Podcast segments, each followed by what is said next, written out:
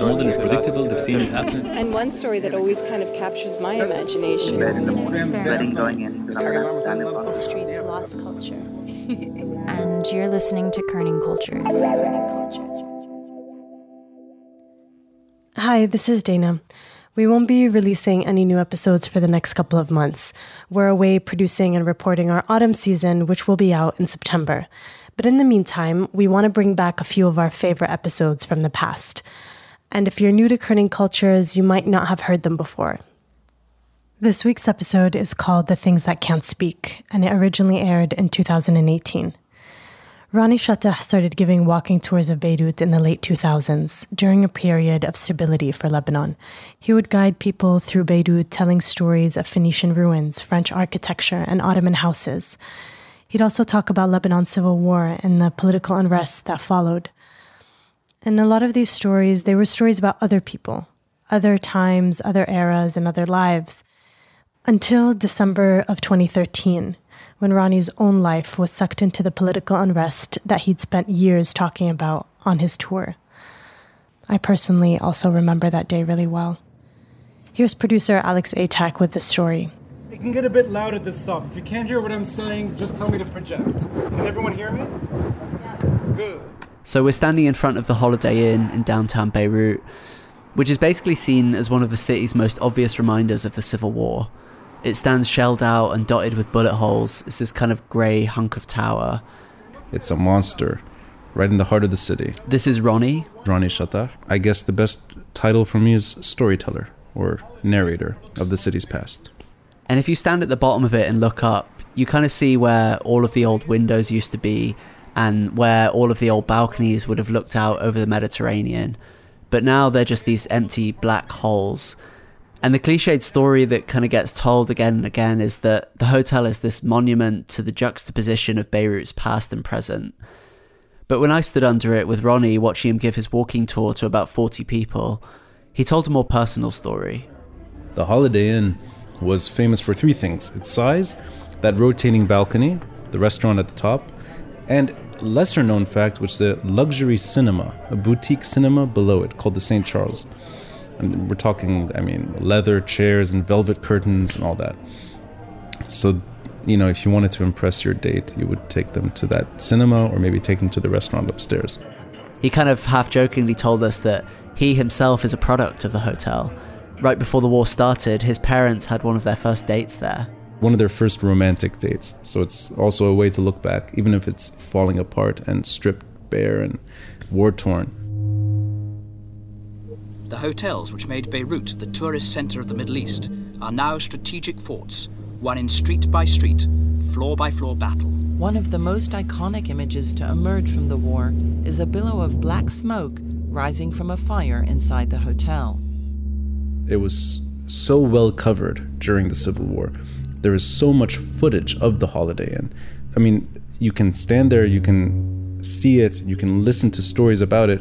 You can also go home and watch what happened. You can actually watch it falling apart. You can watch it on fire. You can watch people getting killed. And I think that is part of the Holiday Inn story is that it was so well covered, it became almost uh, the telltale for who was winning and who was losing during the Civil War. The hotel was only open for one year when the Lebanese Civil War broke out. And when it did, Ronnie's parents left Lebanon for America.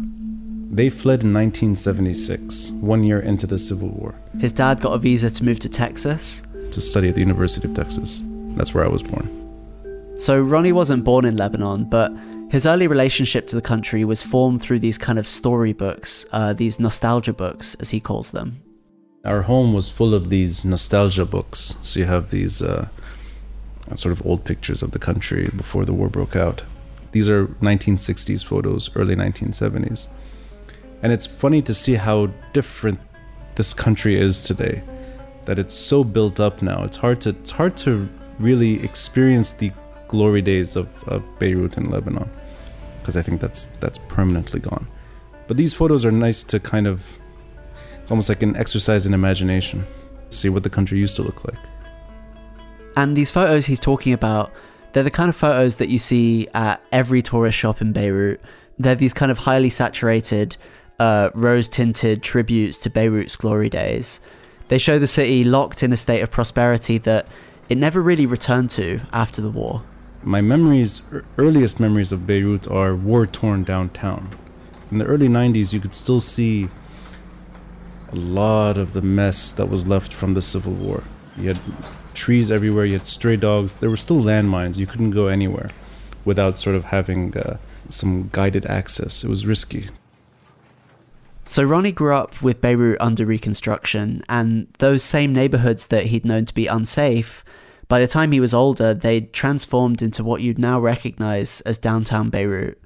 And so in 2006, he started giving these kind of informal tours to visiting students.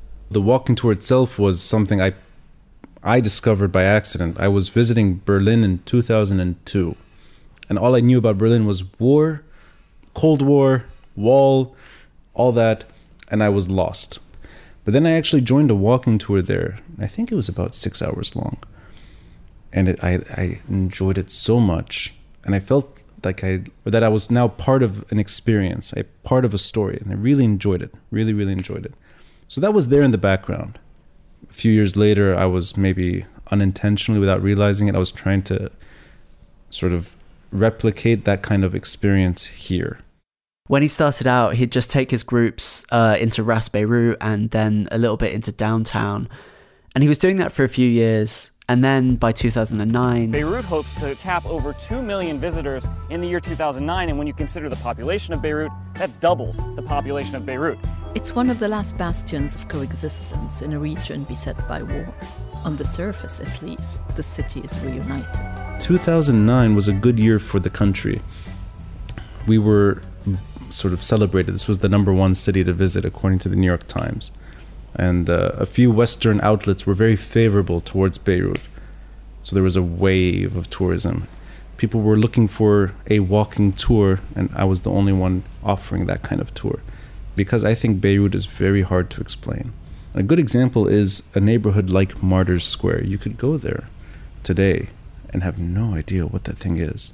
It's a broken statue in the middle of a giant parking lot. You need someone to actually tell you what this is. And that Martyrs Square is where this country has tried three times to get it right. This is the same location Beirutis went to to challenge Turkish rule. It's the same location where Lebanese demanded the French leave.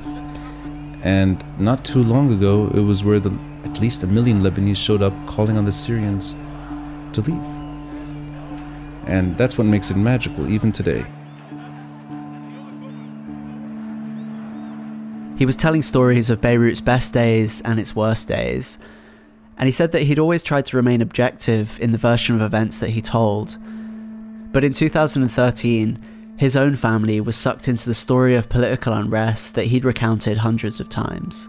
It was a massive car bombing and it echoed throughout the city. And most assassinations, you can hear them when you're in Beirut. Um, I heard the explosion, and for a few minutes, I thought this there was a construction site next to where I was living. I thought something may have fallen. But by maybe maybe 15 20 minutes after it happened, my intercom was buzzing. My friend who helps on the tour, she she sort of came over and she had heard on the news, she was in a taxi on the radio, she had heard that it was my father. Ronnie's dad, who was a Lebanese politician, was assassinated in downtown Beirut. I found out by basically pushing her away from me because she did not want me to see my phone. I went outside the apartment. I left her inside. I went to my phone and like within a maybe a few seconds after that I realized what had happened. And then after that, everything went to hell. You begin living the rotten part of Lebanon, right? And it becomes part of you. Two days later, Ronnie buried his dad just next to Martyrs Square. And this was a place that Ronnie had always told the history of on his tour. But now the square had taken on a whole new meaning for him. He stopped doing the tour entirely, and he says he just didn't want to be in Lebanon anymore. I didn't think I could do anything here if I was, especially if I wasn't doing the tour. I thought that, what am I still doing here? My father was killed. There's no, there's no trial. His the, crim, the criminals that did this got away. Why am I still here?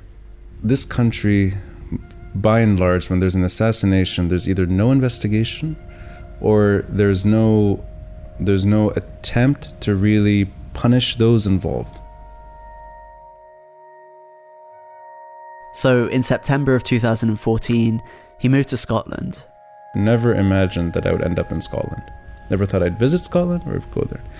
My girlfriend, who's now my fiance, she was accepted to a university of University of Edinburgh, and uh, we agreed that we would leave this country together.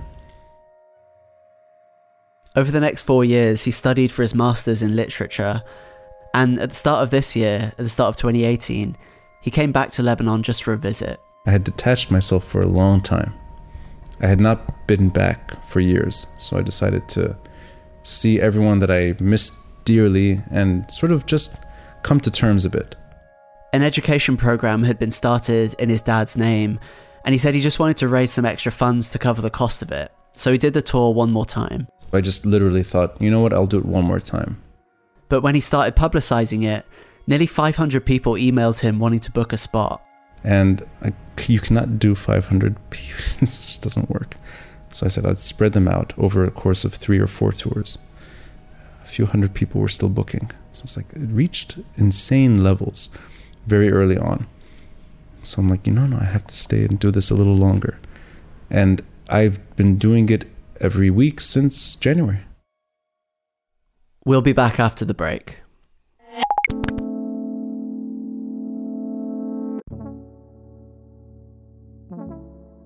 This episode is sponsored by Tap Payments. If you have a website or an application or sell products online and you need a payment gateway to send and accept payments to your customers, GoSell from Tap Payments provides you with an easy, fast, and secure payment gateway.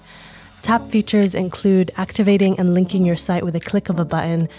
It supports all of Saudi Arabia and Gulf banks. It supports all the preferred payment methods for your customers in Saudi Arabia and abroad. TAP is licensed by the Gulf Central Banks and serves more than 70,000 merchants in the Gulf and the region. Find out about GoSell through the link provided in the show notes.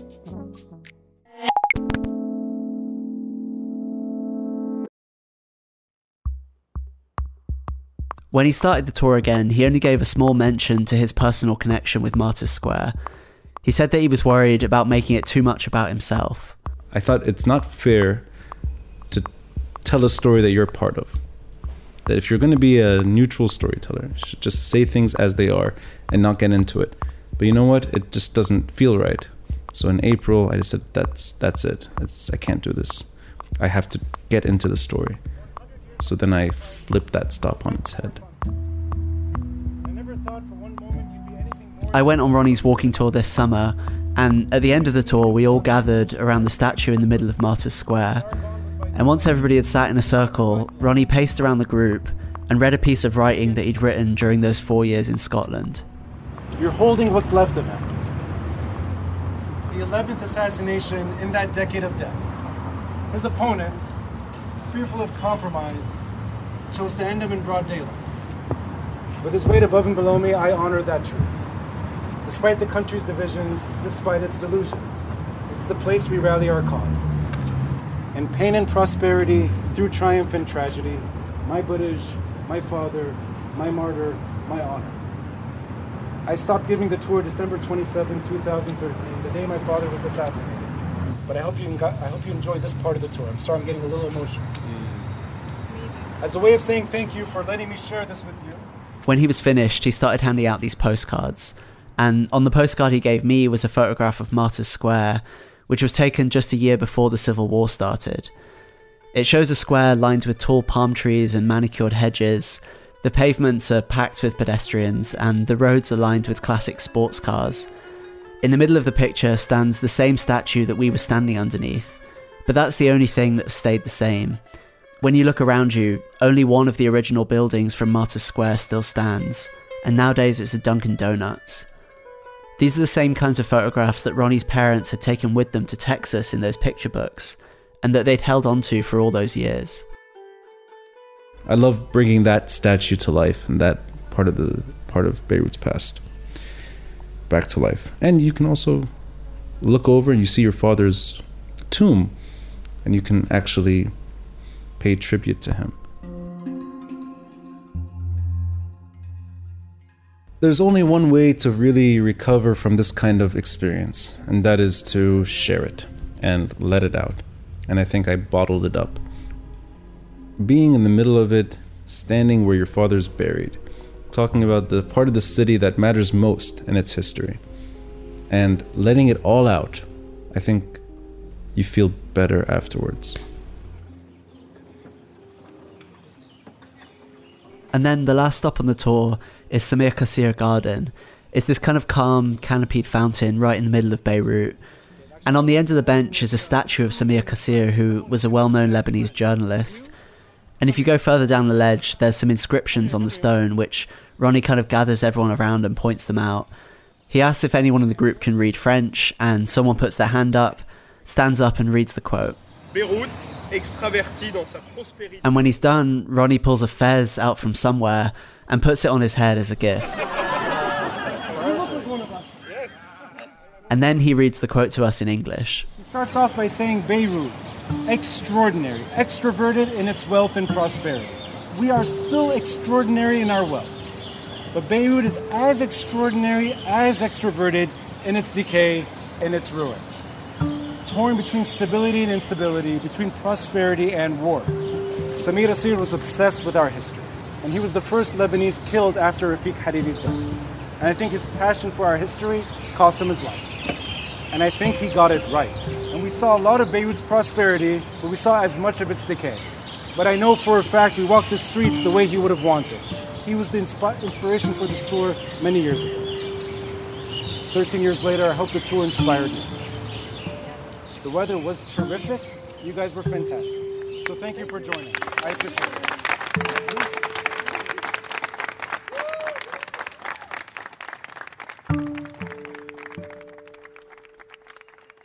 The only way to actually live the city's history is to actually walk through it and maybe get a little dirty in the process and sweaty and scream over construction and traffic and all those things.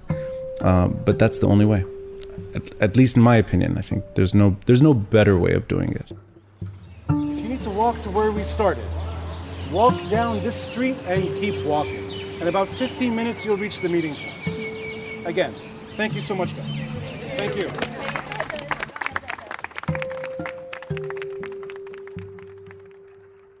This episode was produced by Alex Atack and edited by me, Dana Ballout, with help from Hibba Fisher.